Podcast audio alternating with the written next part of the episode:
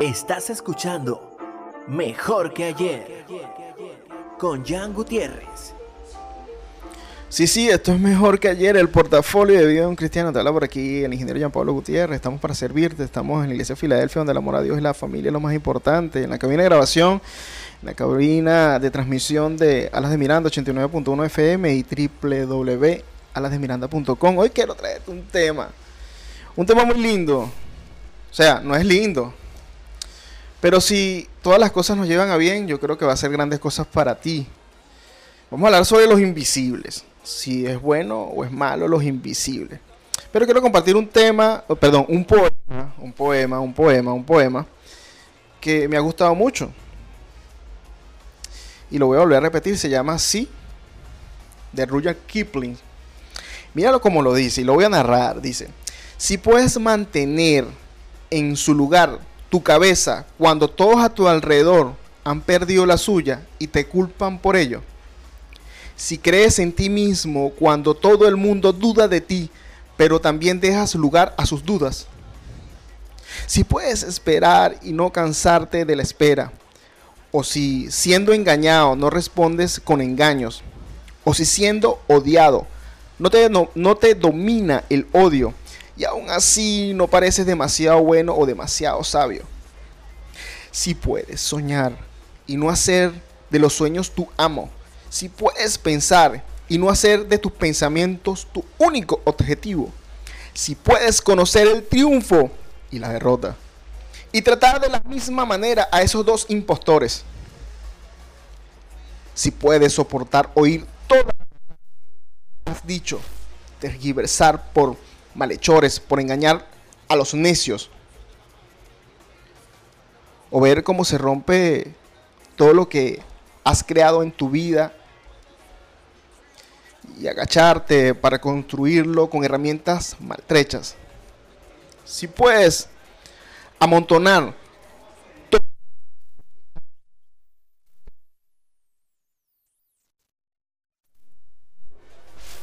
y y no decir ni una palabra.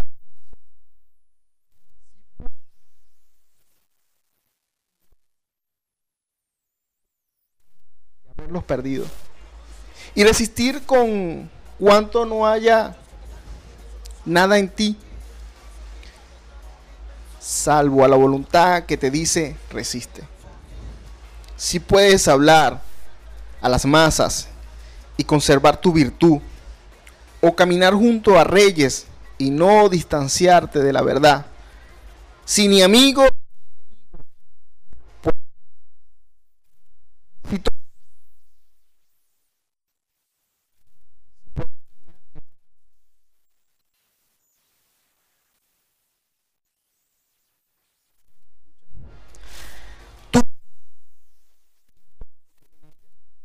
y lo que es más, será su nombre hijo mío. Este es mejor que ayer el portafolio de vida de un cristiano. Hoy vamos a tocar un tema eh, que se llama invisibles. Invisibles. Fíjate algo. Soy invisible. Estoy en la invisibilidad. Los invisibles. ¿Quiénes son los invisibles? Y hay veces que hay que salir de esa invisibilidad y decir, bueno, aquí estoy, quiero ser visible. Vámonos un corte, vámonos un corte para hacer unos ajustes técnicos y ya regresamos con una canción de Matamba, pero es un cover de que se llama Exception. Muy buena, muy bonita.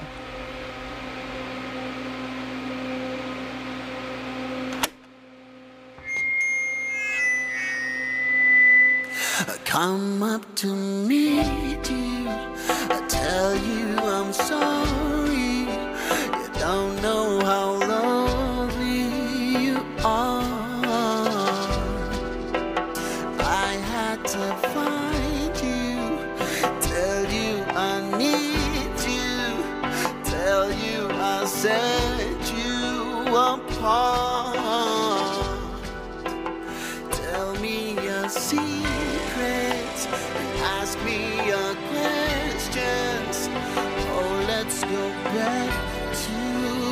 走。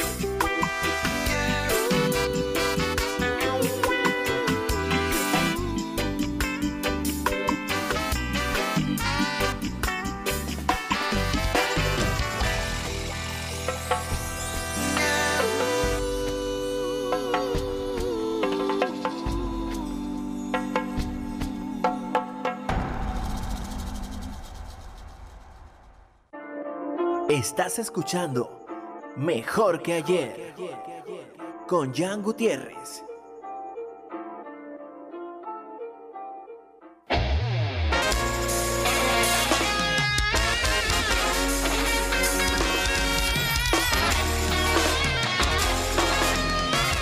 Sí, sí, sí, regresamos. Este es mejor que ayer el portafolio de vida de un cristiano. Estamos aquí en mejor que ayer, mejor que ayer, mejor que ayer, mejor que ayer, mejor que ayer. Quiero tocar dos puntos para las plataformas que nos escuchan por las redes sociales. Esas plataformas que nos escuchan por los podcasts, esas plataformas que nos escuchan por www.alasdemiranda.com. Y quiero tocar, iniciar con dos puntos. Aquí tenemos una panelista que nos va a ayudar hoy. Y quiero iniciar con estos puntos que son un poquito delicados. Soy invisible. De verdad, soy invisible. Hay personas que se sienten de verdad invisibles a todas las circunstancias de la vida, tanto en los- sus hogares, en su relación interpersonal con su esposa. A veces los hijos crecen y los olvidan. O estamos en la iglesia y no nos hacemos sentir y nos sentimos reflejados en una imagen que, que no nos ayuda y nos va te- deteriorando tanto en nuestros servicios como cristianos o como personas. Fíjate algo. Si yo leo Primera de Samuel 16, 1, 13, mira lo que dice aquí, mira. Dijo Jehová a Samuel, ¿hasta cuándo lloras a Saúl? Habiéndolo yo desechado para que reine sobre Israel, llena tu cuerno de aceite y ve, te enviaré Isaí a Belén, porque de sus hijos me he provisto de rey. Pero si vamos más adelante, cuando él visita a Isaí y él le da esa palabra, vemos que el- el- la decisión de, de elegir al sucesor no dependía, no dependía de una sola persona, sino era un mandato de Dios. Y podemos ver que, que Samuel va dirigido directamente por la palabra de, de Jehová. Después de haber tenido una gran pérdida. Y cuando él elige, cuando él se decide de verdad, elige a una persona que estaba llena, esforzada de trabajo, calladito. Y eso lo podemos ver reflejado mucho a los muchachos que, que tienen hermanos mayores y ya están un poco más eh, desarrollados en su trabajo, ya tienen familia, ya tienen esposa, y ven a sus hermanos este, de otra manera, como si fueran sus hijos y, y el espíritu protector sobre ellos es a veces un poquito más fuerte. Y ves que, que cuando, cuando se le bautiza y se le llena de bendición a la casa, así como, como, como se le dijo a Isaí, y dice, mira, y Saúl envió un mensajero a Isaí diciendo, envíame a David tu hijo, el que está con las ovejas. El que está lleno de trabajo, el que está esforzado, el que está cansado a veces de asumir responsabilidades ya que los demás hijos no pudieron asumir las responsabilidades y él ejerce la autoridad dentro de su casa. A veces vemos a nuestros padres que ven a sus hijos superiores, a sus hijos eh, mayores, y recuerdan todas las virtudes y siempre le recalgan eso a sus hijos inferiores. Y empieza ahí la invisibilidad a borrar el criterio, borrar la personalidad de esos hijos que, que poco a poco van cre- creciendo o crecen bajo la sombra de las virtudes de sus hermanos mayores. Esa invisibilidad afecta mucho. Pero déjame decirte que dentro de esa invisibilidad a través de los años, a veces queda el, el- el- el- bebé más pequeño de la casa y a veces que es el más consentido. Pero también vemos bebés que se esfuerzan grande, tante, bastante, bastante, bastante. Y siempre están bajo la sombra de sus hermanos mayores. Pero déjame decirte que así como se le dijo a Saúl, por mandato de Jehová, al papá de David, hey, ven acá, es con este. Búscame al que está apacentando las ovejas, al que está lleno de trabajo, al que se está esforzando, al que está contigo, ¿vale? Al que está cuidando tus intereses. Entonces, a veces vemos personas invisibles y no sabe el trabajo que Dios está haciendo contigo dentro de tu invisibilidad. Porque puede haber sido el hermano mayor, el que tiene grandes glorias, el que tiene grandes triunfos, pero ya estás apartado, ya estás fuera de la cobertura de tus padres. Pero cuando Dios tiene un propósito para ti, no importa si eres el primero o el último, el propósito va a llegar para tu vida. Si nosotros leemos, y este es eh, en base a los invisibles, vemos una persona que está lleno de trabajo. Vemos las personas que están con amor al trabajo. Y en 1 Samuel 17, mira, dice, David entonces le dijo a Saúl, mi señor, soy el pastor del rebaño de mi padre. Una vez vino una leona y otra vez un oso, y cada uno se llevó una oveja del rebaño. Yo los conseguí, los derribé y los rescaté a las ovejas de su boca. Cuando me tocaron, los agarré del pelaje y los derribé y los maté. Para, para, para David, ese cuento es el día a día. Pero para, para Saúl, que no ve día a día un león, que no ve día a día esas fieras que nos atacan en todos los ámbitos de la vida. Es una batalla. Entonces, a veces lo cotidiano que nos pasa a nosotros y nuestras, a veces nuestras virtudes o nuestros éxitos pequeños, para el que nos va a dar la bendición, que es Jehová de los ejércitos, son grandes pasos porque ve la mejoría en nosotros. Nosotros estamos en la célula familiar que tenemos en la casa y estamos hablando sobre el liderazgo y los primeros puntos de tener el liderazgo. Y hablamos del discipulado. Yo le decía a una amiga que, que nos escucha, una amiga que nos visita, una amiga de la iglesia y vecina.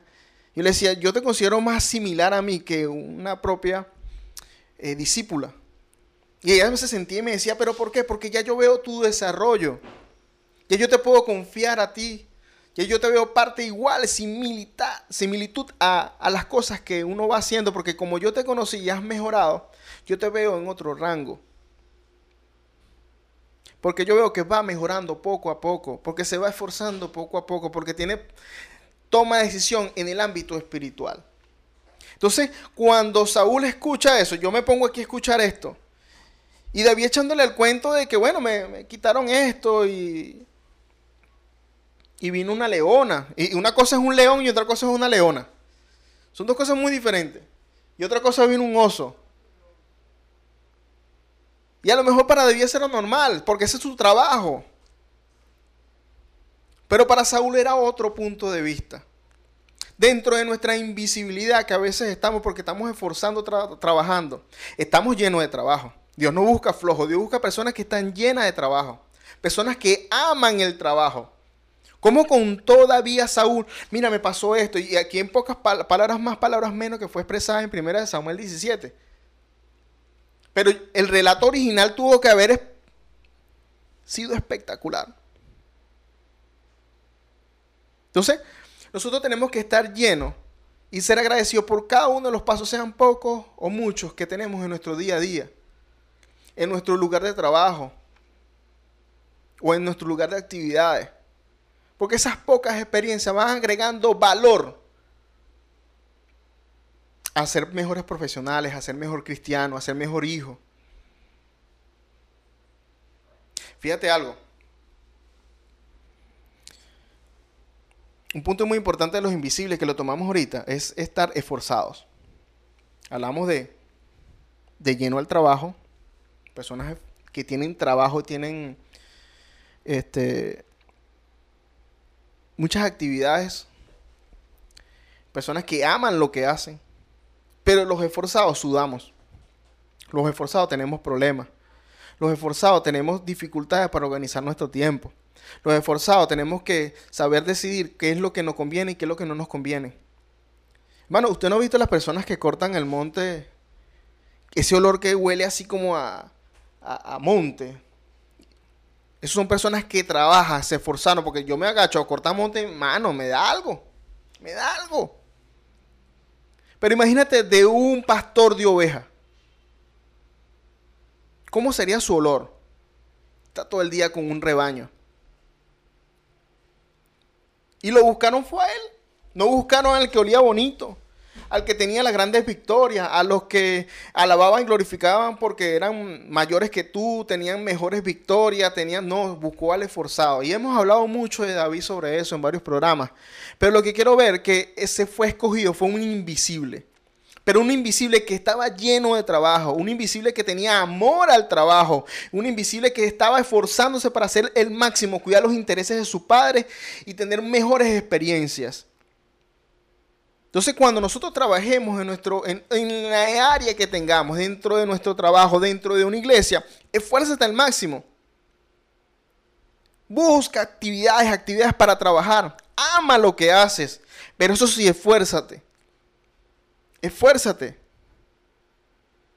Se recuerda cuando le decía, allá yo bajo uno de mis hijos, dice la palabra. Íntegro. Y le quitaron todo.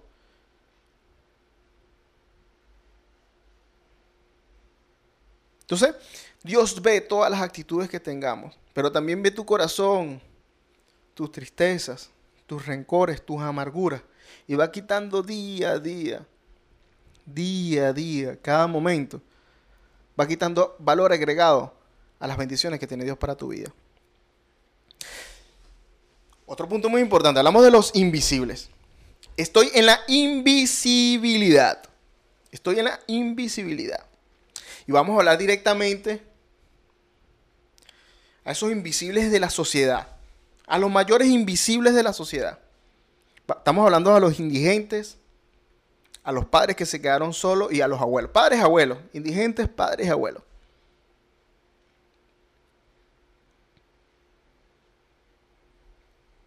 Son cosas que no van,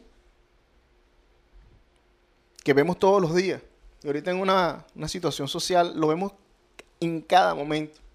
No hay que salir y recorrer las calles, sino ahí mismo en nuestros hogares, en nuestras comunidades. Dice, porque tuve hambre y me diste de comer, tuve sed y me diste de beber, fui forastero y me recogiste, estuve desnudo y me cubriste, enfermo y me visitaste en la cárcel y viniste a mí. Entonces los justos le, responderé, le responderán diciendo, Señor, cuando tuvimos hambriento y te sustentamos, o sediento te dimos de beber. Y cuando vimos un forastero, te recogimos, o desnudo te cubrimos, o cuando vimos enfermos o en la cárcel y vimos a ti, y vi- vinimos a ti. Y respondiendo el rey de reyes les dirá, de cierto, de cierto os digo que cuando hiciste, ay, se me tapó aquí esta letra. Y lo dejamos hasta ahí. Pero qué palabra tan bonita. Vamos a buscar, vamos a buscar. Ah, ok. Hiciste a uno de mis hermanos más pequeños, a mí me lo hiciste. Ahí terminamos bien, ahí terminamos bien. Pero, ¿por qué quiero tocarlo? Los entiende, porque es algo que me toca a mí el corazón. En varias oportunidades he conversado algo que aprendí mucho de un primo mío que se llama Jorge Gutiérrez. Y estábamos en Caracas y se para un indigente. Y nos pedía dinero. Yo, dentro de mi infinita inteligencia, vengo y le digo, no, le digo delante de él, yo le voy a dar dinero y él lo que lo va a hacer es para consumir. Y me recuerdo que me dijo, Pablo, recuérdate que mi hermano, tu primo, es indigente. Y yo prefiero darle a él antes que salga a robar, poco o mucho, para que pueda comprar. Eso sí, le damos palabra. Eso me ha tocado mi corazón porque nosotros no somos quien para juzgar, nosotros no tenemos que ser el administrador de esas personas, solo dar lo mejor de nosotros. Si tenemos, vamos a darle, sin preguntas, sin condiciones. Sin condiciones. Y quiero compartir dos audios, dos entrevistas que tuvimos en una célula de indigentes que tenemos en Santa Teresa, aquí en los Valles de Dios. El estado mirando tú que me escuchas por otros canales aquí en el estado Miranda, Venezuela, en la ciudad de Santa Teresa. Tenemos una célula de indigentes, una célula de personas que viven en la calle. Y hoy lo entrevistamos. Perdón, hoy no. hace dos días lo entrevistamos. Y hoy queremos traer esas dos entrevistas de dos amigos míos. Uno se llama Juan y otro se llama Alexi. Vamos a escuchar primero a Juan. Vamos a escucharlo para que vean el cariño que uno le toma. El cariño que uno hace para para esforzarnos a darle una palabra. No es fácil. No es fácil, amigo. No es fácil. A veces nosotros trabajamos hacia esas personas y no vemos el avance, pero sabemos que la palabra de Dios nunca viene vacía. Así que escuchamos que para ver qué nos tiene Juan. Ah, Eh, la farmacia. Sí, bueno, bueno, esto es mejor que ayer, el portafolio de vida de un cristiano. Hoy estamos aquí en... Voy a entrevistar a unos amigos míos, unos amigos míos de la célula, célula calle Negro Primero. Voy a entrevistar a mi amigo Juan. ¿Cuál es tu nombre, Juan? Jesús Antonio. Mira, Juan, una pregunta, Juan. ¿Cuánto tiempo tienes tú por aquí, por aquí en esta calle? Bueno, por aquí tengo aproximadamente 10 años sirviendo de 8 años ustedes aquí, ¿me entienden? Que han colaborado con nosotros prestándonos el apoyo que no teníamos dónde estar y bueno, estamos aquí. Pero una pregunta, Juan. Este, ¿Tú tienes familia? ¿Cuánto tiempo tienes aquí? Cuéntame. Bueno, de familia son mis locos que andan conmigo, yo familia no tengo. ¿Entiendes? Y lo que son las familias mías, son los que están conmigo. Ah, ok, ok, ok. Mira, este, ¿qué te llevó, qué te llevó a estar aquí en esta situación? Porque yo te conozco y lo poco que conozco sé que has conocido la palabra y conoces de, Dios, pues. Pero ¿qué te llevó a estar ahorita aquí en este momento? Bueno, tanta, tantos golpes que uno ha dado, el licor, ¿me entiendes? La soledad de estar solo y así, bueno, menos la droga. Nunca estuve en el mu- el mundo de drogas ni estaba quitando de nada a nadie. Eso sí, ¿me entiendes? De hecho, el tiempo que tengo aquí que me he ganado la confianza con ustedes es porque, ¿me ¿Me entiendes? No soy una persona que somos malamañosos ni nada de esto. Mira, Juan, una pregunta, una pregunta. Nosotros siempre estamos aquí de vez en cuando porque sé que es difícil para usted y para nosotros porque ustedes trabajan también en sus quehaceres y a veces hacemos aquí una célula, oramos, cantamos. ¿Cómo se sienten ustedes en ese momento? Bastante eh, contentos, agradecidos, porque sabemos que nos están tomando en cuenta, ¿me entiendes? Sabemos que verdad existe un Dios que nos ama, que nos quiere, ¿me entiendes? Lo que pasa es que verdaderamente nosotros somos los que somos duros, pues. Nosotros somos los que somos duros que, ¿verdad? Porque estamos ahí atados, pues. ¿Me entiendes? Pero llegará el momento en que, madre, ¿entiendes? Mira, estábamos, te estaba comentando sobre este tema sobre los invisibles, ¿no? De, la experiencia que yo tuve con mi primo, que estuve en la indigencia. Y hablamos de que mayormente ustedes están en la, en la en la calle y a veces, a veces hasta están heridos, a veces están en una situación de peligro y la gente lo que hace es ignorarlo. O a veces, o a veces no están, no están en mala, sino que, que son un cero a la izquierda, pues. La sociedad los bloquea. que somos invisibles. Pero, ¿cómo te sientes tú cada vez esas personas te ven de esa manera? me siento bastante desagradable porque veo que uno no toman en cuenta y que y somos unos seres igual que ellos. ¿Me? La diferencia es que aquella persona después está en una posición y nosotros estamos en otra. Ellos están arriba y nosotros estamos abajo.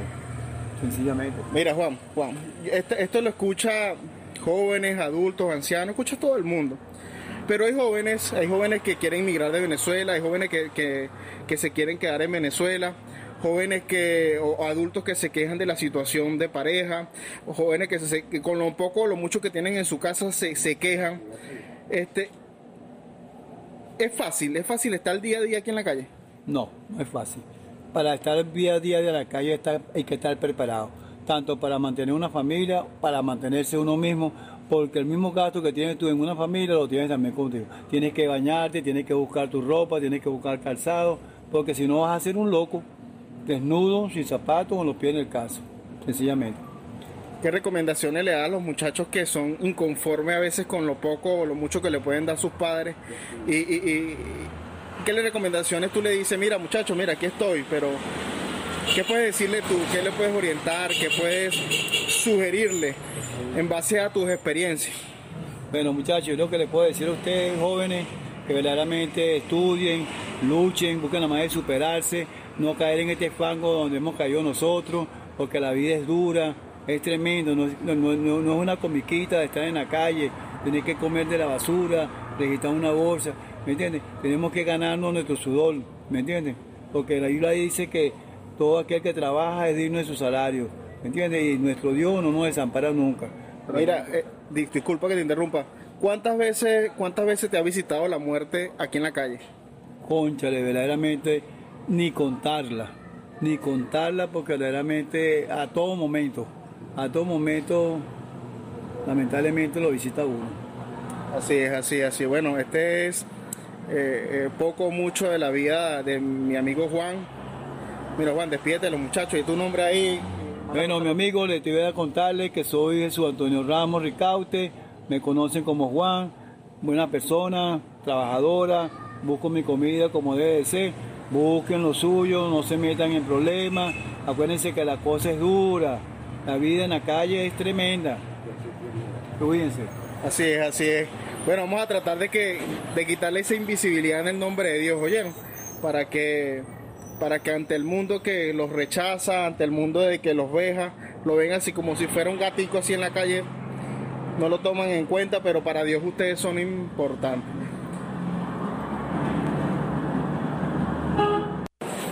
Sí, aquí está otro amigo mío, de verdad.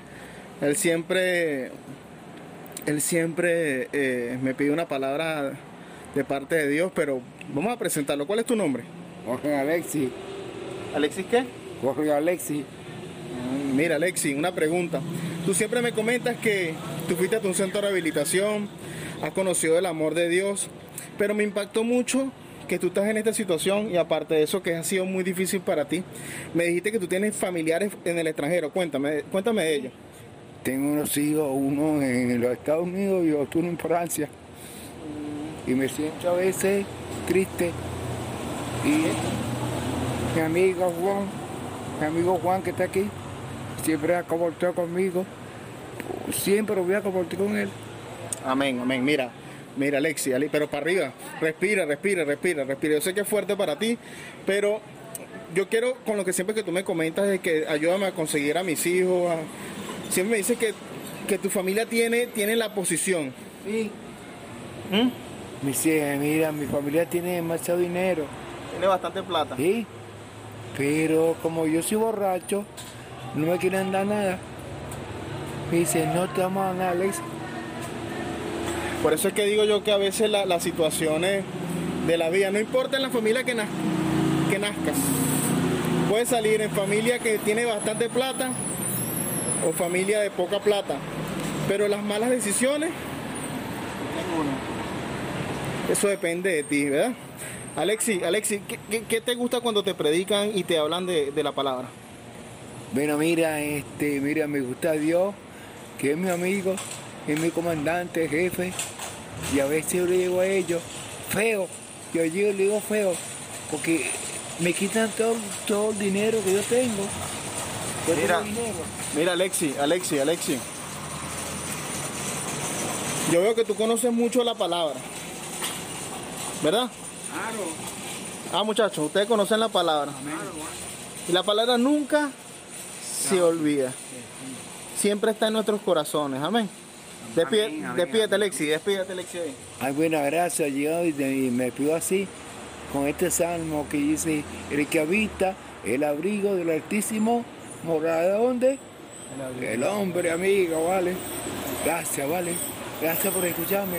Amén, amén. Aquí está, aquí está Alexi, aquí está Alexi emocionado, emocionado de la palabra, porque uno lo toma en cuenta. Dios te bendiga, Alexi. Saludos, muchachos. Dios le bendiga y le guarde.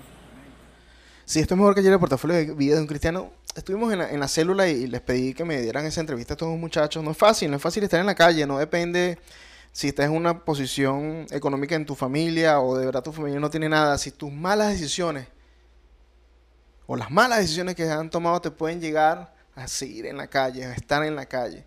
Entonces, no implica que estás así porque tus padres no tuvieron nada, no tuvieron las oportunidades. Entonces, dale la gloria a Dios donde estás, invisible.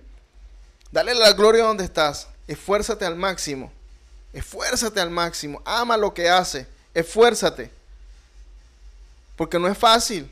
Ellos mismos le dicen, eh, eh, mira, igualito tenemos que buscar la comida, igualito tenemos que buscar el calzado, igualito tenemos que buscar todo. Así no tengamos casa, no tengamos familia. Estando en la indigencia es difícil.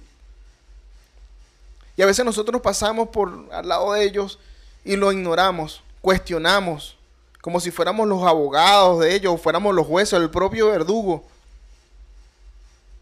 Cada vida es diferente, amigo. Cada vida eh, tiene una historia diferente. Pero tú puedes ser parte para que esa historia sea lo mejor, o el mejor día, o el mejor momento, el mejor segundo. Como dice el poema, como decía el poema, dice, si puedes llenar el inexorable minuto con 60 segundos que valieron la pena recorrer, que lo poco lo mucho que esos invisibles los consigas, seas de grato, seas para darle una palabra, extender tu mano amiga, comiste un sanduchito, dale la mitad, pana. Seamos buenas personas. Hay personas que también están en la invisibilidad y no son indigentes. Y son nuestros padres, nuestros abuelos. ¿Ah? Que a veces crecemos, vamos a la universidad, tenemos posgrado, maestría, tenemos el mejor empleo, la mejor empresa, fuimos emprendedores. Y queremos ser mejores que nuestros padres, tomando en cuenta que ellos fueron los que nos iniciaron y fortalecieron nuestros inicios en nuestra niñez.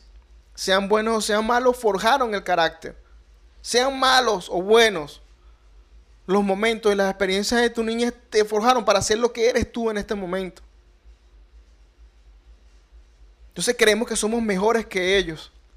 Creemos y pretendemos tener, oh, porque este es el siglo XXI, el año 2021, y esto no es así, hermano, pero cada momento trajo su circunstancia.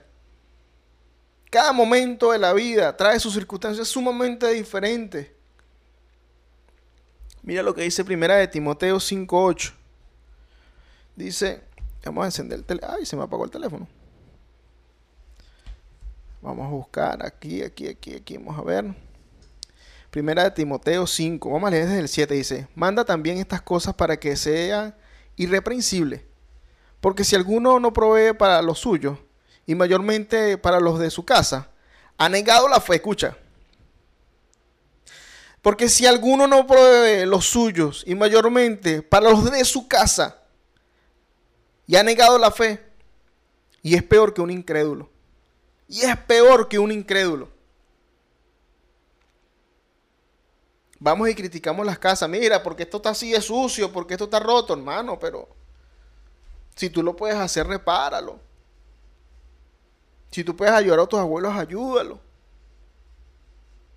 En la invisibilidad ellos están y calladitos, soportando, porque ellos no andan fanfarroneando. Y a veces vemos hijos que ven a sus padres invisibles y esperan que el padre le pida para que le den. El apóstol Amir Alcoba hablaba de que en las últimas prédicas sobre que las personas también exageran, le mandan dinero o remesas a las personas en Venezuela y malgastan el dinero en celulares costosos y todo eso, pero también hay personas que sus padres no son así y solo le mandan cuando el padre le pide y saben que viven de una pensión. Veo personas que fanfarronean diciendo que ganan 200 dólares diarios y sus padres no tienen ni 10 dólares mensuales para poder comer. Es necesario que el invisible grite sabiendo que es tu padre. Honra a tu padre y a tu madre para que los, días, sean largos y te vaya bien. Esto es mejor que ayer el portafolio de vida de un cristiano. Vámonos a un corte. Queremos escuchar una panelista. Vamos a ver qué opina una panelista que está invitada hoy aquí. Nuestra hermana Rebeca Funes, pero vamos a escuchar una canción de Matambo. Estamos escuchando puro Matambo hoy porque estamos haciendo un especial de reggae. Tuvimos una conversación recientemente con él, tremendo colaborador, tremendo amigo y Dios lo bendiga donde esté en este momento. Se llama Matamba y su tema Abrázame. Ya regresamos, estoy mejor que ayer. Invisibles.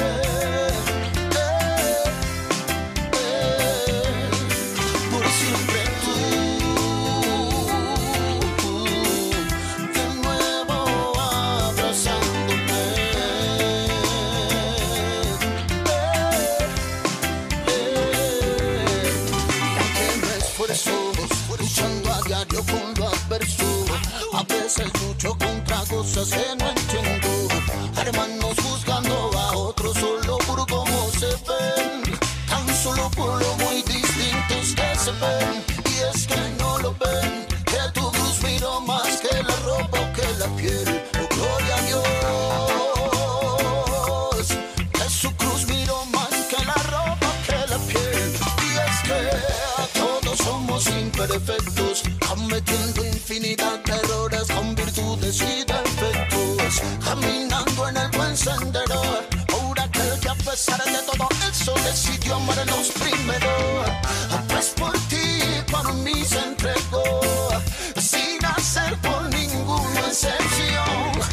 Este vil pecador su amor justificó.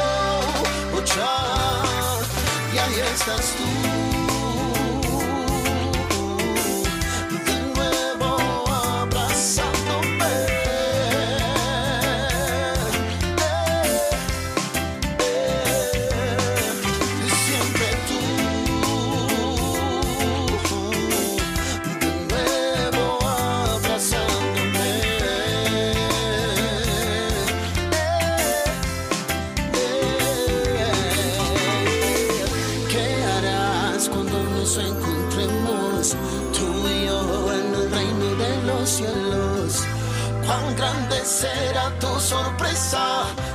Señor pida que nos abracemos.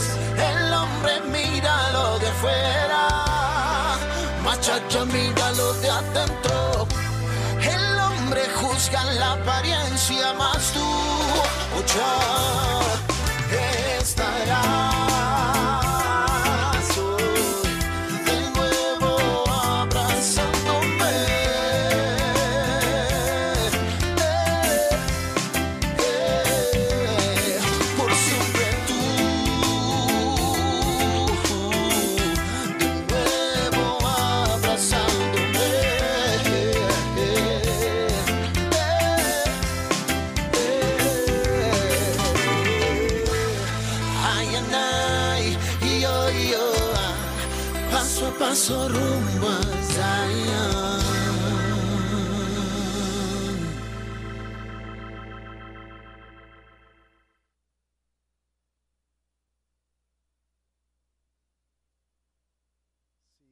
Sí, sí, sí, está mejor que ayer el portafolio de vida de un cristiano. Fíjate algo, fíjate algo, fíjate algo. Invisibles, invisibles, invisibles. Vamos a ver qué opina nuestra panelista Rebeca. Cuéntame, Rebeca, bienvenida. Hola, muchas gracias. De verdad estoy muy contenta de, de poder estar en este espacio. eh, de mejor que ayer, de verdad que mm, me habían hecho muy buenos comentarios sobre el programa y poder estar aquí, la verdad es que es un privilegio.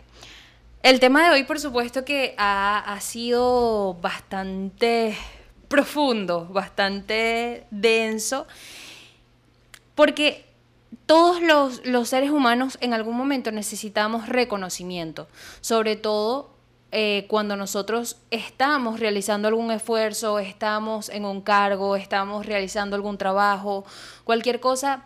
No hay cosa como que más gratificante que cuando pueden reconocer que estás allí y sobre todo tomarte en cuenta.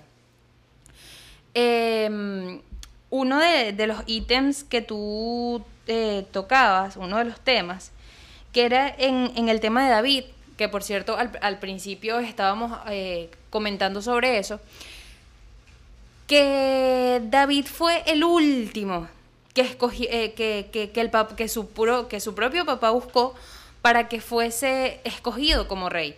Por supuesto, ya había sido, eh, Dios ya se había provisto de rey en la casa de, de Isaí, pero ¿qué ocurre? Que eh, buscaron todas las opciones. El papá buscó como que todas las opciones y de último presentó a David, pero a él fue quien Dios tomó en cuenta. A él fue, eh, lo, lo que tú comentabas era que Dios había escogido al esforzado, al que estaba trabajando, al que estaba, eh, al que estaba full.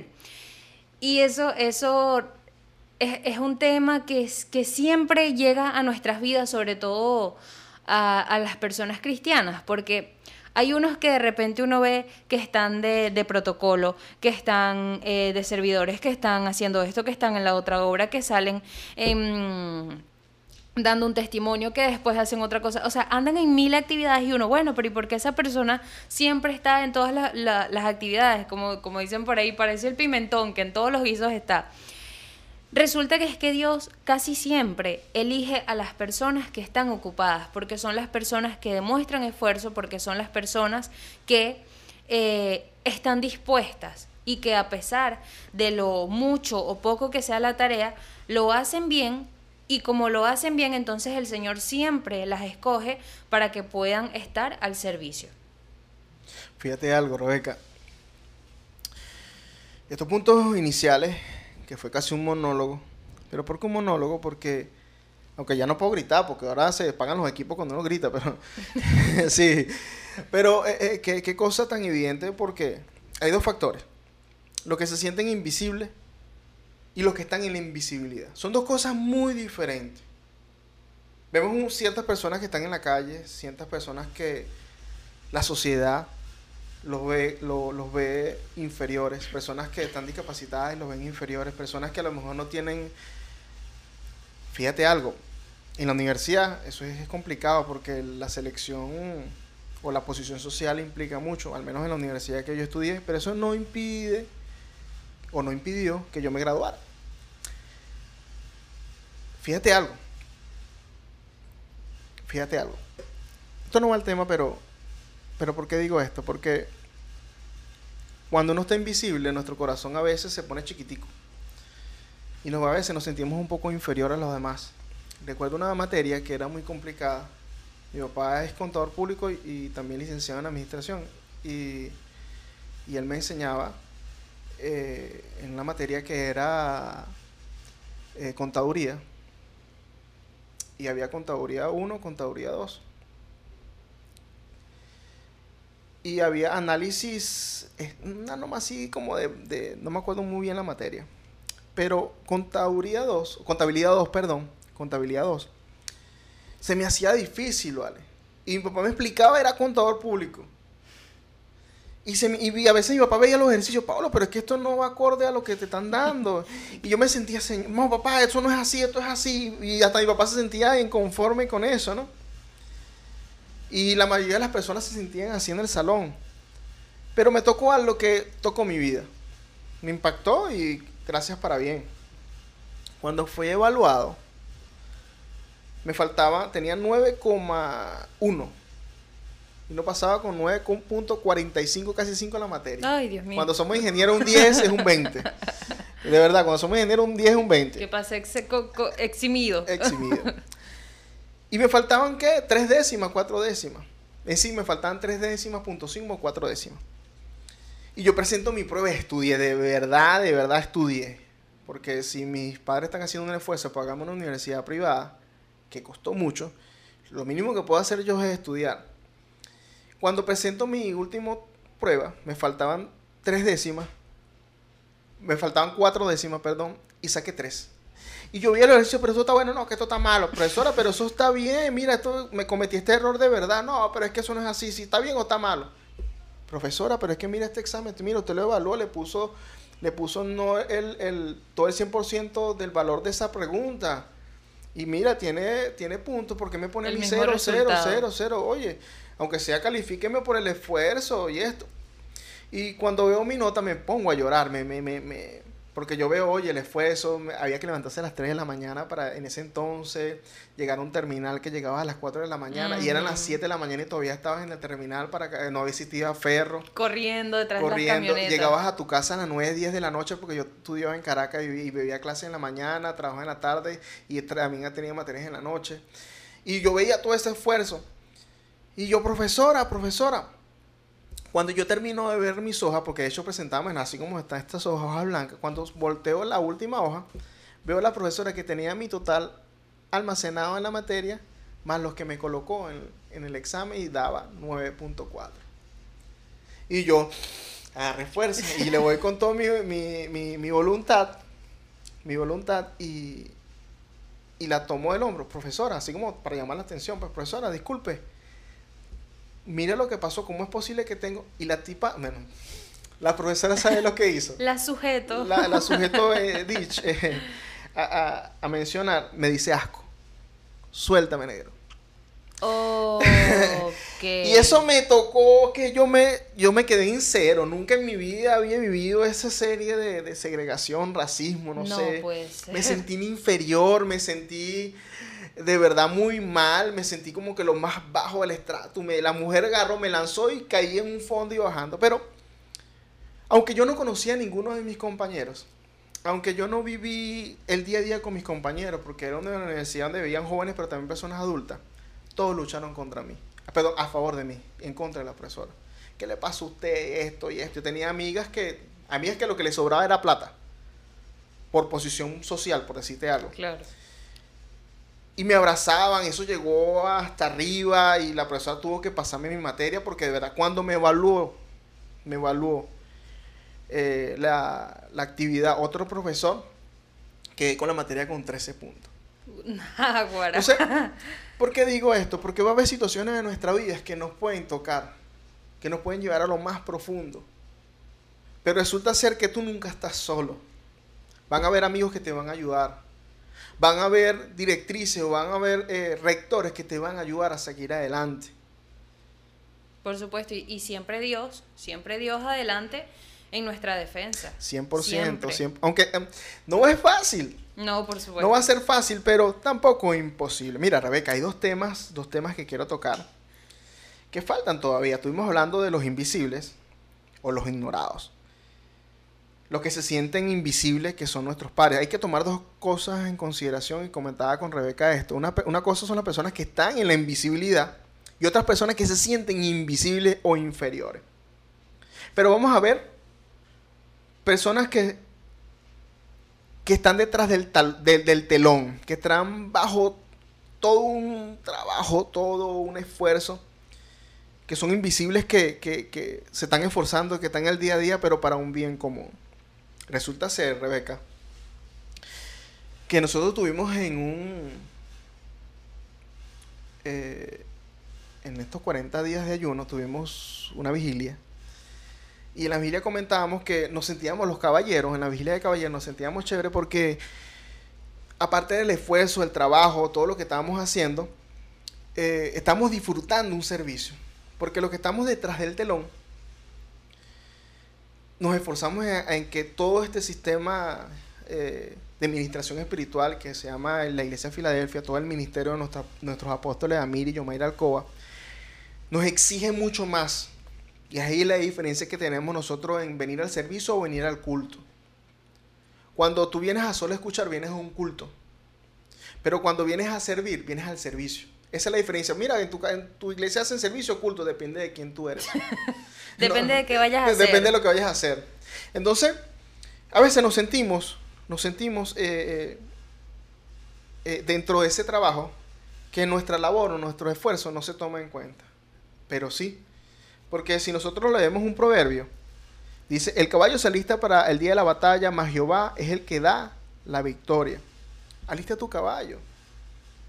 Alista tu. Tú me comentabas que tenías un... un- no quiero saltar hasta porque me, me dejo la duda. No me quería lanzar un spoiler de- de- Sí. del tema. Cuéntame eso. Porque la historia se, se- se las estaba reservando a nuestros radioescuchas.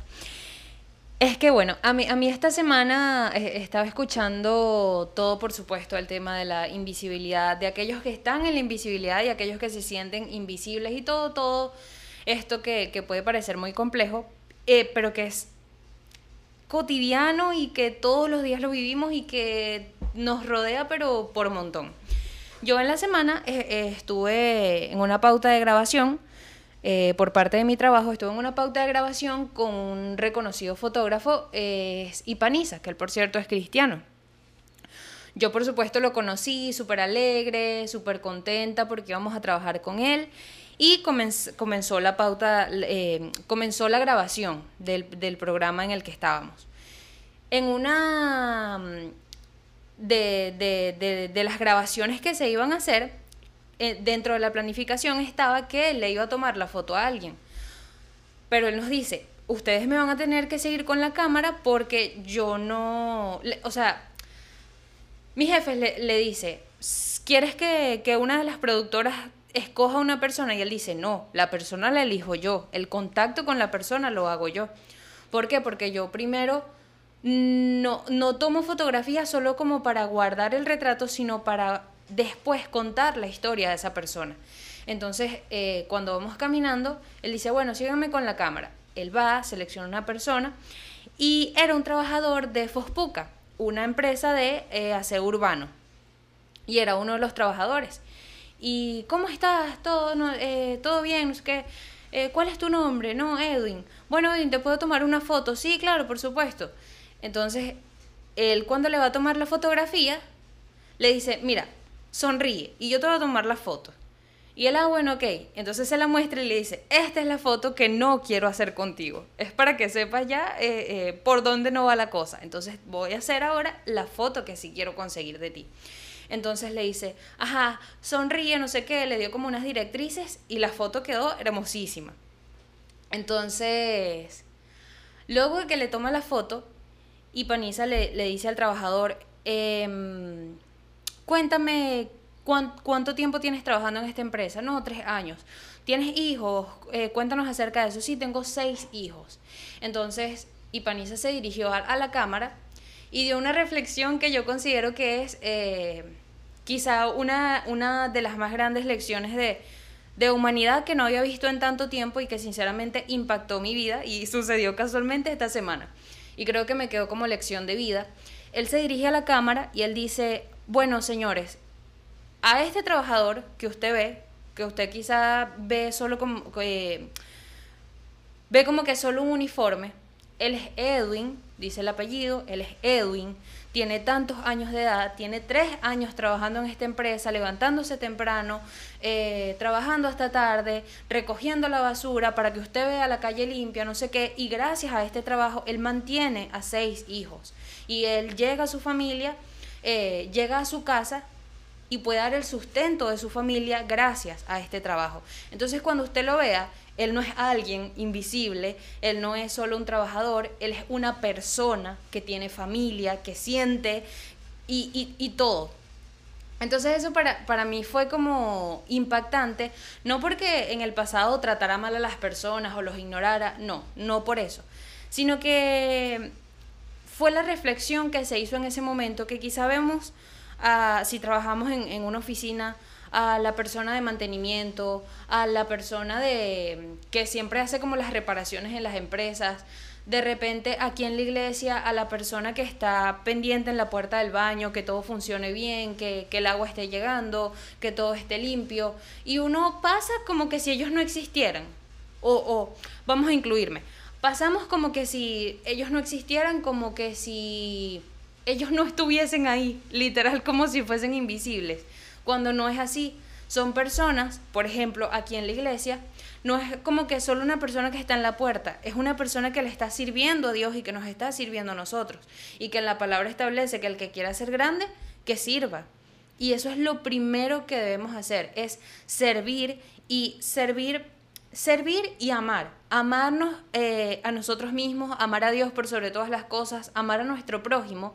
Y yo no creo que amar a nuestro prójimo sea ignorarlos. Yo no creo que amar a nuestro prójimo sea no tomarlos en cuenta, sea pensar, no sé, que, no son personas que piensan o, algo por el estilo, porque es todo lo contrario. A veces una sonrisa le alegra, la eh, eh, le alegra el día a esa persona que está trabajando. Muchas veces uno va en transporte público y uno ve a todas las personas normales, pero yo he sido testigo de personas que han estado llorando en su casa y luego se montan en una camioneta como si nada. Y uno no sabe cuál es la lucha, cuál es la batalla, cuál es eh, la, la, situación, la circunstancia por la que está pasando cada persona con la que nosotros nos topamos en el día a día.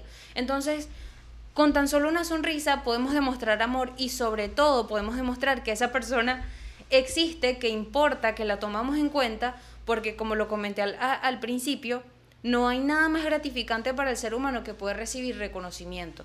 No por supuesto para alardear, eh, para alabarse a sí mismo, para gloriarse, no, no para nada de esto, sino porque es importante, es valioso, es, es bonito cuando alguien puede reconocer tu trabajo, tu existencia, porque a veces ni siquiera eso lo hacen, podemos llegar a ese extremo. Y eso es lo, lo más importante de todo, que no es que que, por un trabajo, por una posición, por un cargo sean invisibles, sino que todo ese trabajo es lo que hace que todo funcione, sea en áreas laborales, en áreas eh, eclesiásticas, en la actividad que sea, el quien trabaja es quien hace posible que todo funcione. Fíjate esto, Rebeca. Yo voy a decir algo que va a inflar como una cotufa. Ok. a todo el equipo de protocolo que lo amo con el amor de Cristo. De verdad quiero mucho a los equipos de protocolo de la iglesia de Filadelfia, donde el amor a Dios y la familia es lo más importante. El primer día que yo de verdad decidí visitar esta iglesia, lo único, escuchen bien, lo que me impactó fue el servicio, el servicio, bueno, fueron varios pasos, pero lo primero fue el servicio que me dio la gente de protocolo. La atención, el carisma, la sonrisa, la atención, y cuando vamos al espiritual, la unción que tuvieron al poder ser atento conmigo. Exactamente. Después que yo paso la puerta, la adoración. Se veía que había una adoración de verdad dedicada a nuestro maestro.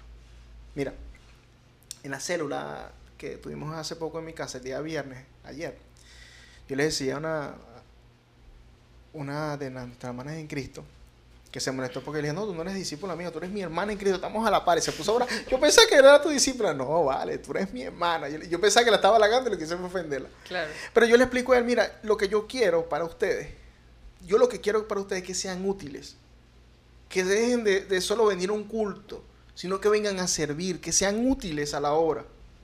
Porque por lo menos aquí en esta iglesia hay full trabajo. Demasiado trabajo. Y ella me decía, ay, no parece, yo veo que hay bastante, y bastante gente, podrás ver bastante gente trabajando, pero aún así hay, todavía hay trabajo. Porque el trabajo es mucho. El trabajo es mucho. Mira, Rebeca, esos invisibles que están detrás del protocolo, que no servimos para, para hombres, sino servimos para Dios, tienen tres virtudes importantes. Nosotros de verdad trabajamos no por el nombre de nosotros, sino para agradar con nuestro servicio a nuestro Señor Jesucristo. Y hay tres cositas puntuales. El caballo se alista para la batalla. Y siempre haz las cosas como si fuera para Dios. Y es un principio de esta iglesia, dado por nuestro apóstol Amir Alcoba, que es triangular siempre lo que vas a dar.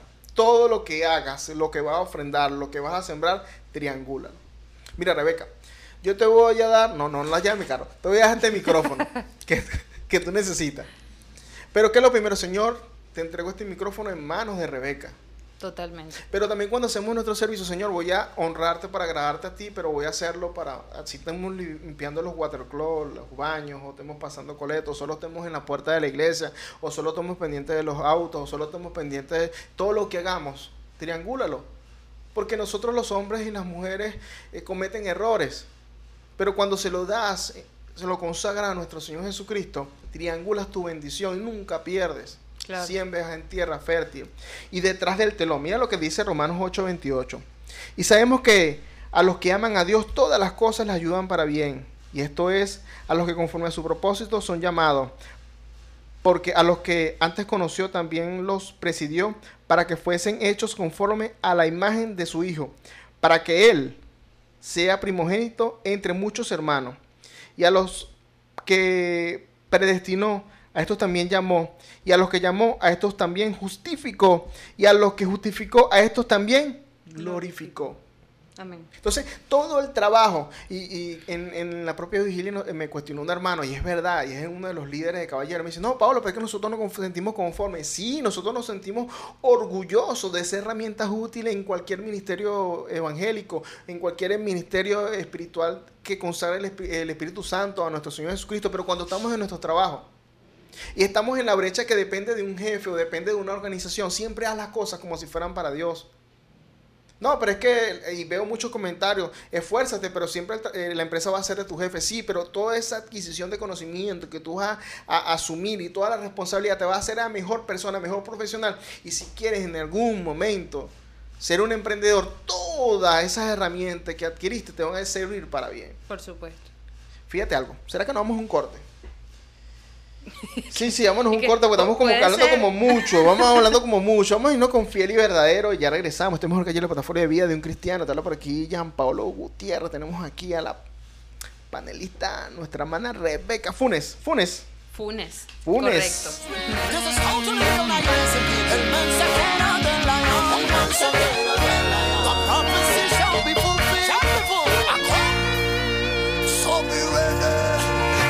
Pongo mi fe en el fiel y verdadero. En él está mi confianza. Sigo adelante, pues camino de la mano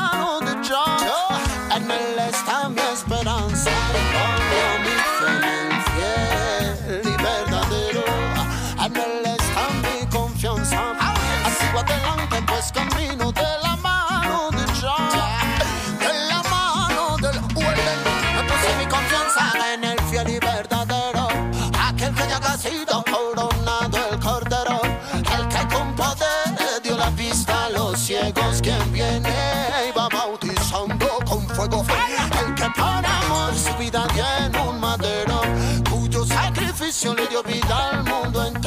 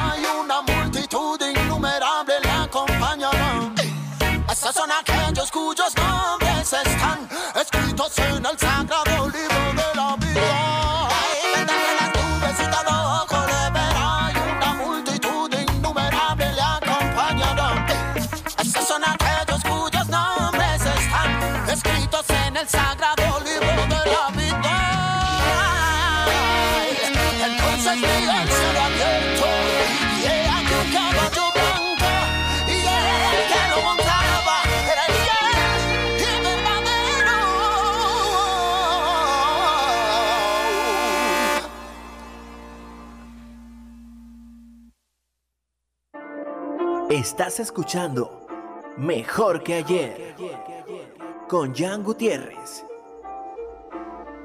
Sí, sí, sí, está mejor que ayer el portafolio de en cristiano. Cuento algo, les cuento algo, les cuento algo. Depende del punto, la situación o el punto de vista que, que tomes. Si tú decides ser invisible o estás en la invisibilidad y ahora quieres ser útil, hay varios pasos que puedes asumir. Primero, identifícate dónde estás. Identifícate dónde estás, eh, busca las soluciones, conversa, siempre conversa. No tengas pena de conversar. A veces tenemos la solución a la vuelta de la esquina y por no expresarnos, por eso es que dice que el salido consigue más. Entonces, eh, eso nos va a ayudar a nosotros a salir de, de darle color, color a nuestra vida. Cuéntame eso, Rebeca. Yo, llevo rato que... Porque es que se, se me acaba de, de cruzar por la mente, em, como, yo, como yo siempre le digo a mi novio, que lo acabo de analizar en este justo momento. De procesarlo. Sí, que yo creo que a veces esa solución de la, de la que tú hablas puede ser incluso la autoestima. Porque si bien hay posiciones, cargos, eh, todo lo que mencionamos hace un momento, que de repente te hacen sentir como que en la invisibilidad o que tu cargo no, no, no está allí en primera fila, aquel que se siente invisible puede eh, que tenga realmente es un problema de autoestima. Yo una vez le- leí que autoestima se podía desglosar en, en dos palabras, o sea, partía de la composición de dos palabras. De auto, que significa como yo, y estima, que es amor. Entonces el autoestima es amor propio. Esa es como que la definición más, más precisa que hay de este término del que tanto hablamos y del que tanto es común, sobre todo ahora el, tema del amor propio, amate tú para que después puedas amar. Y que si tú te amas, todo lo demás va a estar bien. Por ejemplo, el, el- el hermano que te refutó estando en la vigilia, que dice, no, pero es que nosotros nos sentimos conformes. Yo dije, ahí puede estar el tema de la autoestima, que puede ser que quien está en un cargo no de primera fila o no en un cargo, por ejemplo, hablando aquí en la iglesia, que no es adorador, sino que eh, está simplemente abajo sirviendo, quizá hay, hay uno de esas personas que se siente alegre, pero es porque tiene amor propio y porque aparte de ese amor propio sabe que lo está haciendo para el Señor. Pero de repente alguien que quiere agradar más a los hombres, que eso puede pasar, o sea, puede, es- eso puede ocurrir, somos humanos, fallamos, eh, no- nos equivocamos un millón de veces al día. Y puede que quien se siente conforme es porque, como quien dice, ya lo entendió, ya comprendió de de qué se trata realmente el servicio y no le afecta si uno lo reconoce o no lo reconoce, porque lo están haciendo de corazón, lo están haciendo de manera genuina.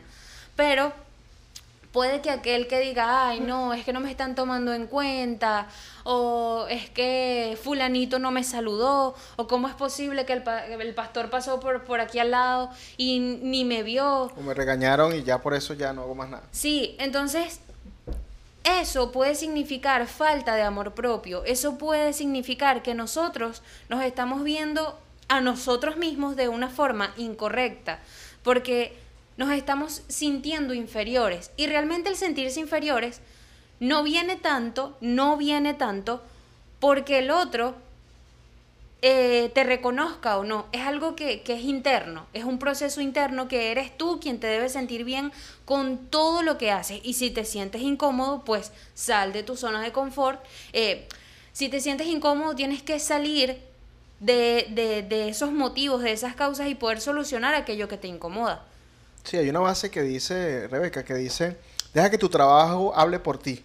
No que tú hables de lo que tú haces, no, que tu trabajo hable por ti. Totalmente. ¿Ves? Y eso nos va a ayudar. Ejemplo, ejemplo. Particularmente no me gusta que me estén nombrando mucho.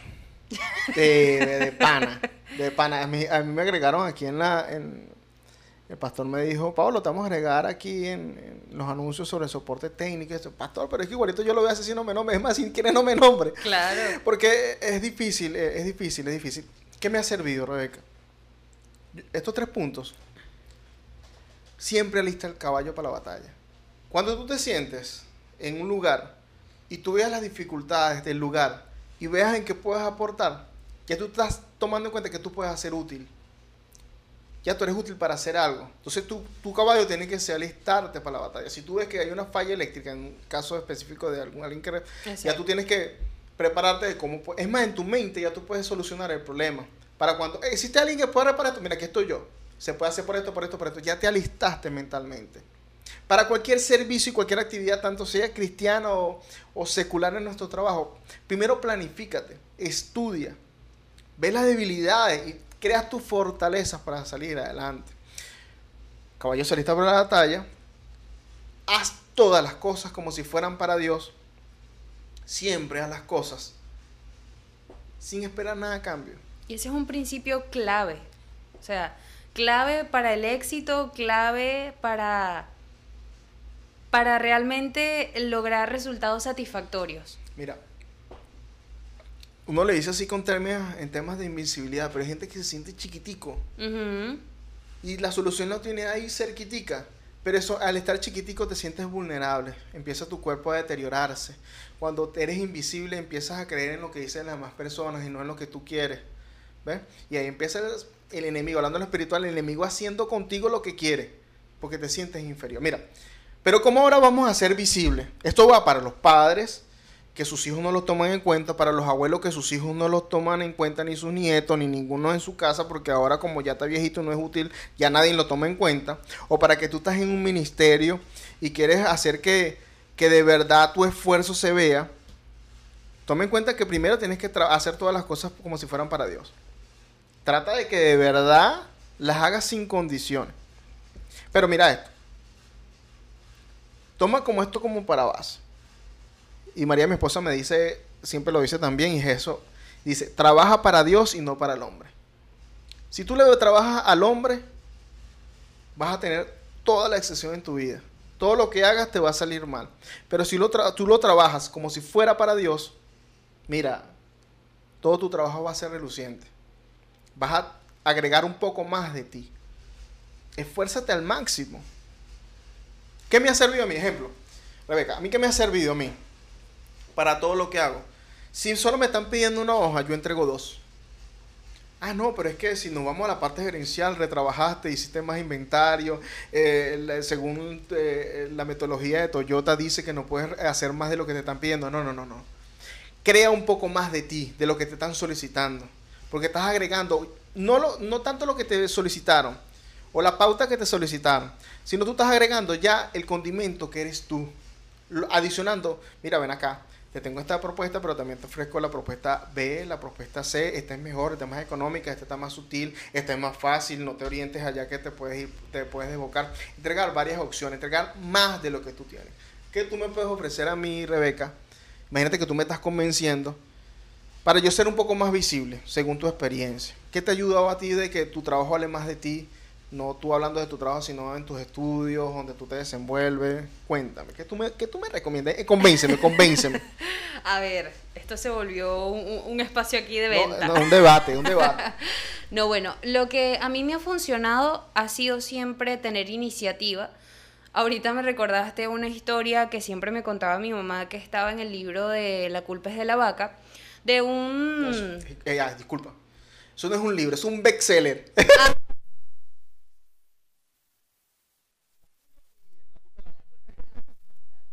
Muy, muy, muy buenas reflexiones. Y entonces ella también me contaba, eh, ella, lo leía en su trabajo y como no se podía llevar el libro, llegaba y me, y me contaba la reflexión.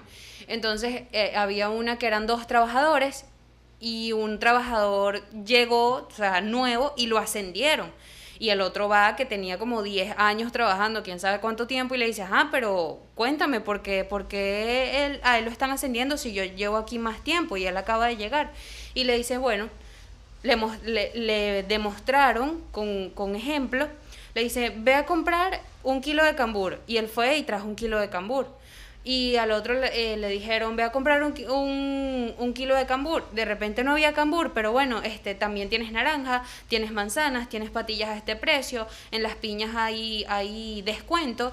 Entonces, el, trabajador que, que tenía como más antigüedad se quedó calladito y se, y, se, y se regresó a su puesto. ¿Por qué? Porque se da cuenta del nivel de diligencia y de iniciativa que tenía el otro trabajador y que esa era la razón por la cual estaba siendo ascendido.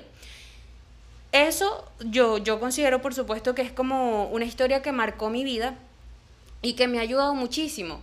Sobre todo porque en mi trabajo cuando yo comencé era un asistente. Era un asistente y entonces ve a sacar la copia. O ve a averiguar simplemente el precio de la copia. Ve al puesto de la esquina. Y yo siempre me acordaba, siempre, yo iba caminando, pero yo me iba acordando de, de- de la historia de la culpa de la vaca.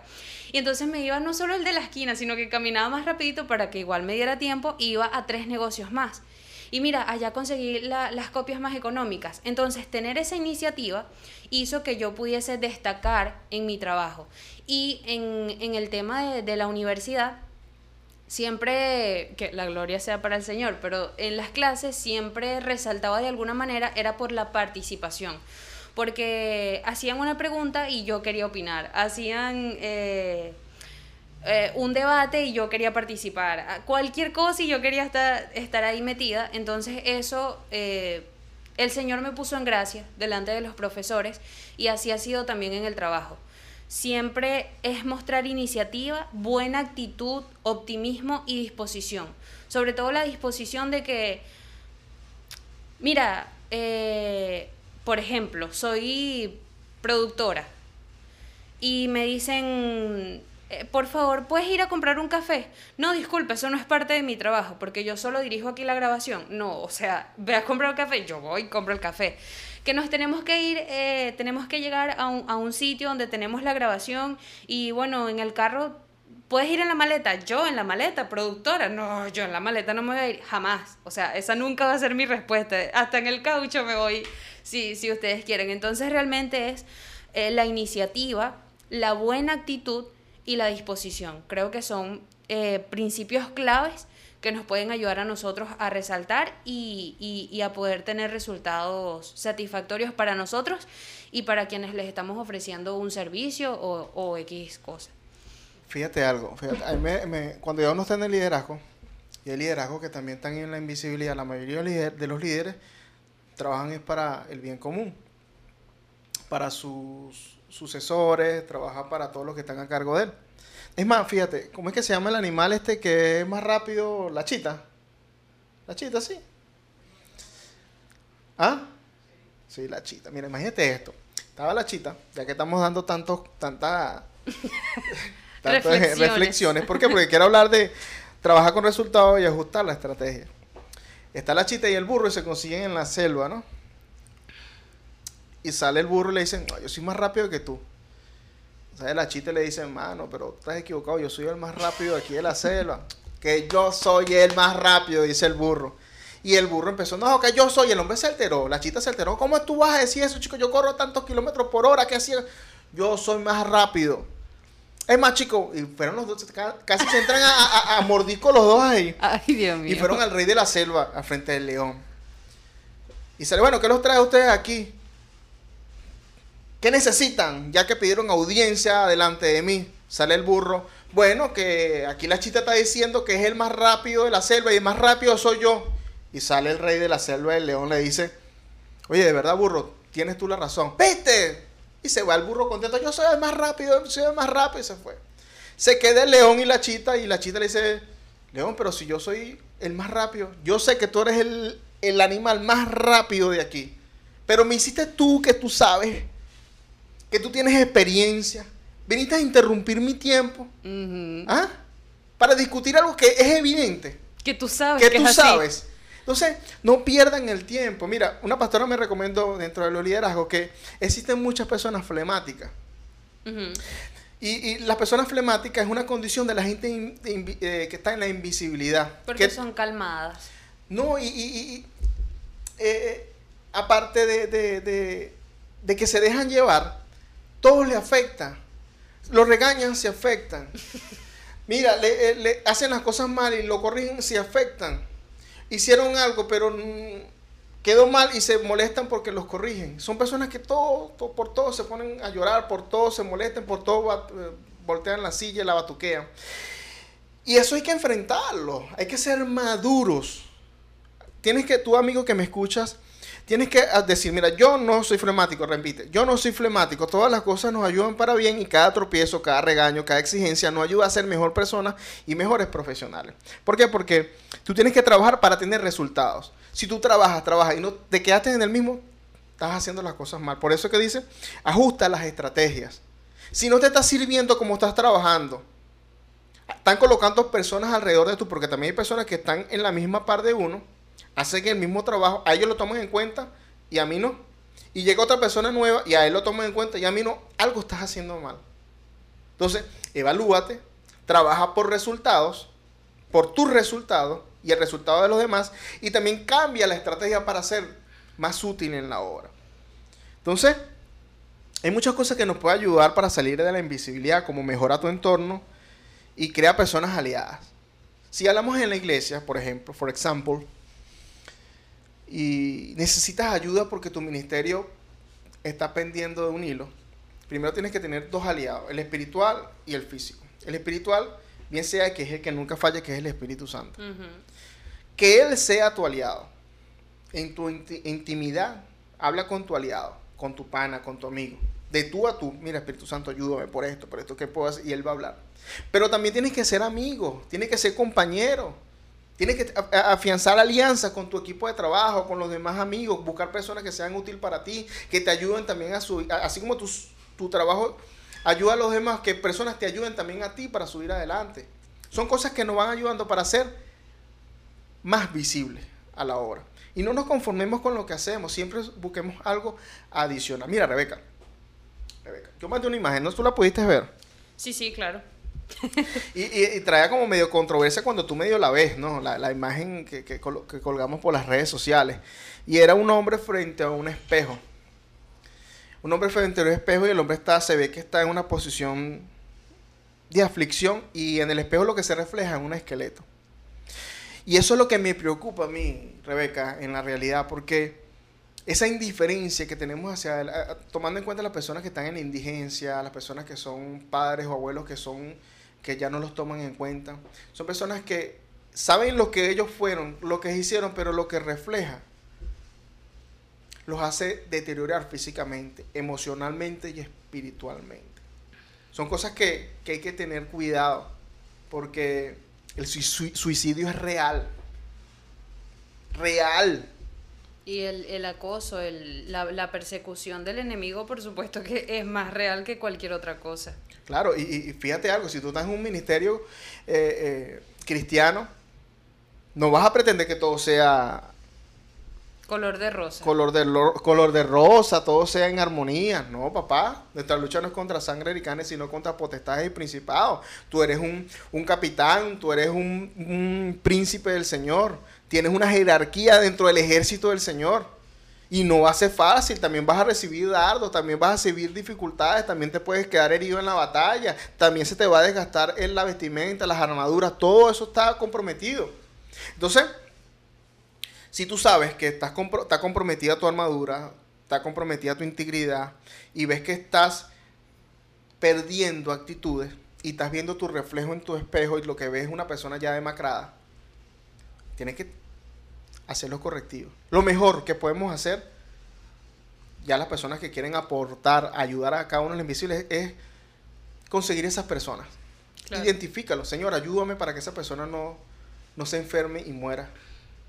Porque hay personas que pierden las defensas y mueren. Y ahorita con esta pandemia, si tienen las defensas bajas, triste. Y la tristeza baja las defensas. Y O sea, la, la tristeza, yo, de verdad que ahorita me disculpan porque no, no les puedo dar el dato científico, o sea, tal cual como, como el estudio que publicaron, pero la tristeza eh, baja los niveles de defensa y la tristeza creo que eh, lo que hace es producción de cortisol o disminuye la producción de otras hor- hormonas que nos ayudan a, a estar como de mejor ánimo.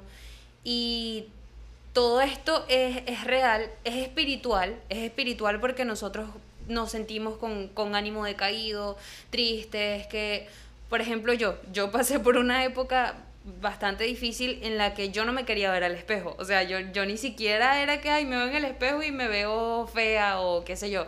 No, era una cuestión que yo ni siquiera al espejo me quería ver, yo no me quería tomar fotos, yo no nada de lo mal que yo me sentía. Y, y era, era tristeza.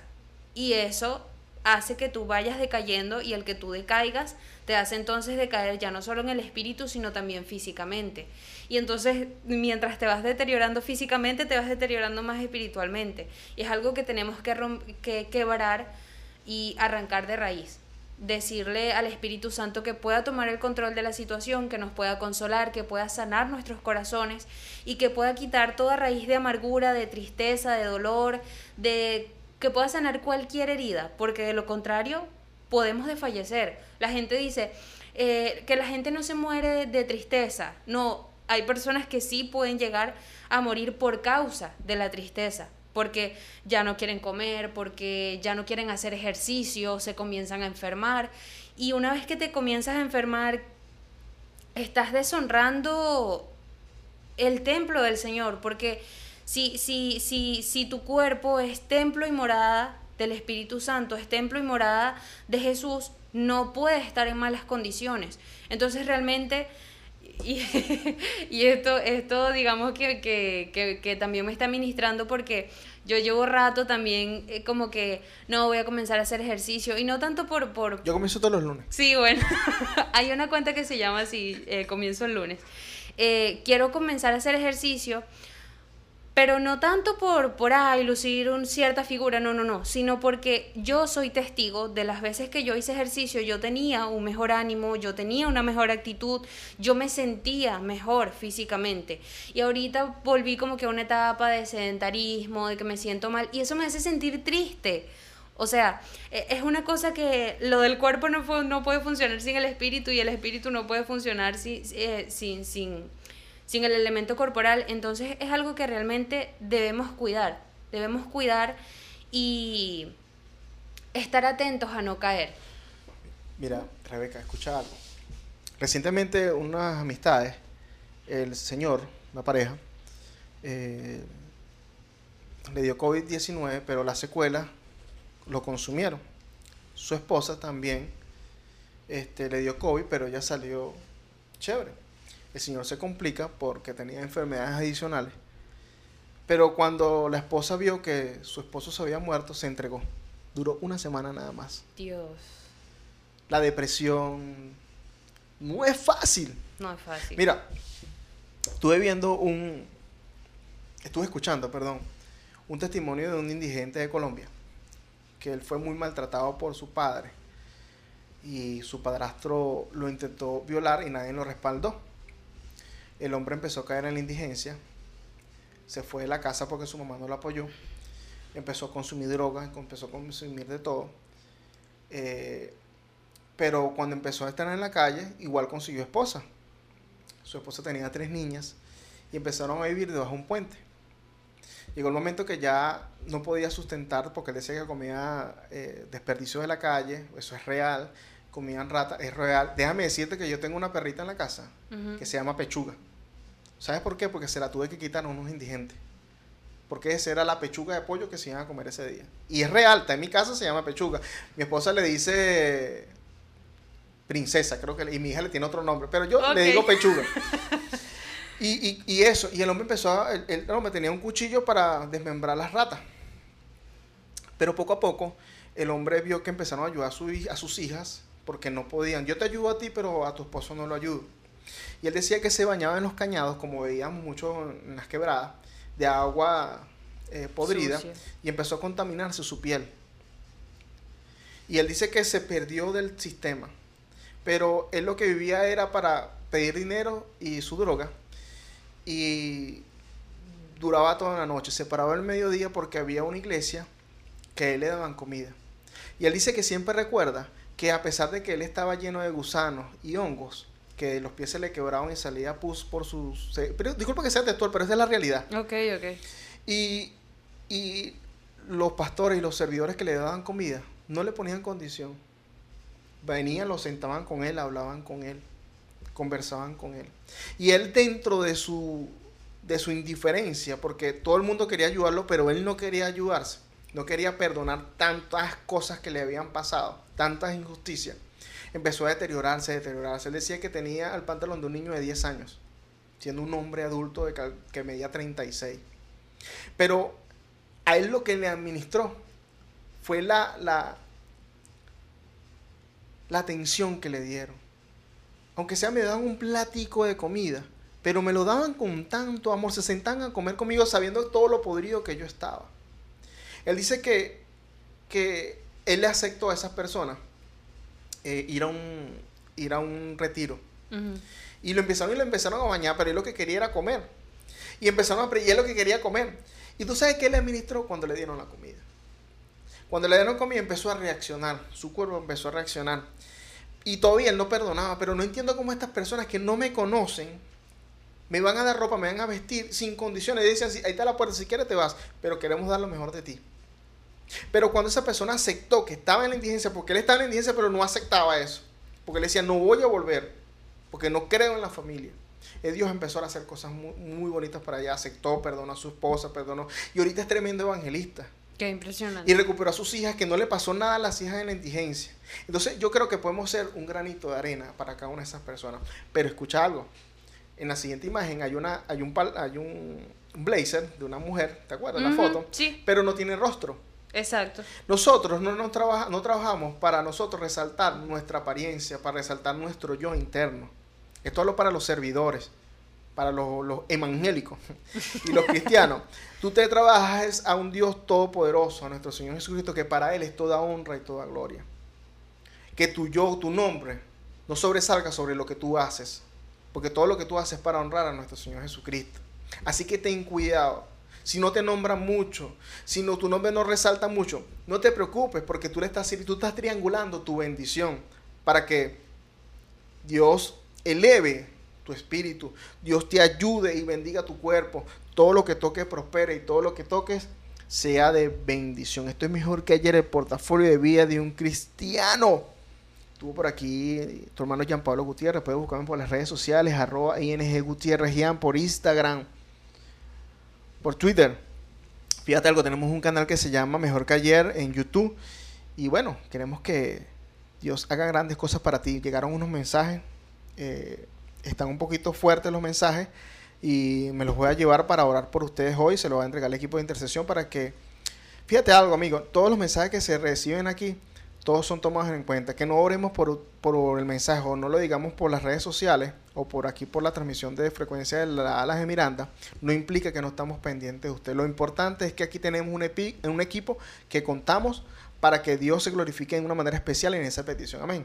Rebeca, cuéntame, ¿cuáles son tus redes sociales? Despídete, da un saludo. Cuéntame. Que bueno, tengo como no sé cuánto tiempo sin publicar en mis redes sociales, pero justo esta Ya tienes semana- material, ya tienes material. Justo esta semana, justo esta semana me voy a activar con el contenido y esperemos que Dios se pueda eh, glorificar como siempre lo hace. Me pueden seguir por Instagram, arroba soy Rebeca Funes.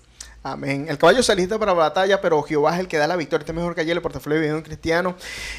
Nos vemos el próximo sábado. Dios te bendiga, Dios te guarde. Estaremos orando y bendiciendo. Mañana tenemos servicio en la iglesia de Filadelfia, donde el amor a Dios y la familia es lo más importante. Estamos aquí a partir de las 10 de la mañana. Ven con familia, ven en familia, ven en familia. Lo más importante es la familia. Amén. Amén. Dios les bendiga y les guarde. Bendiciones. Blessing.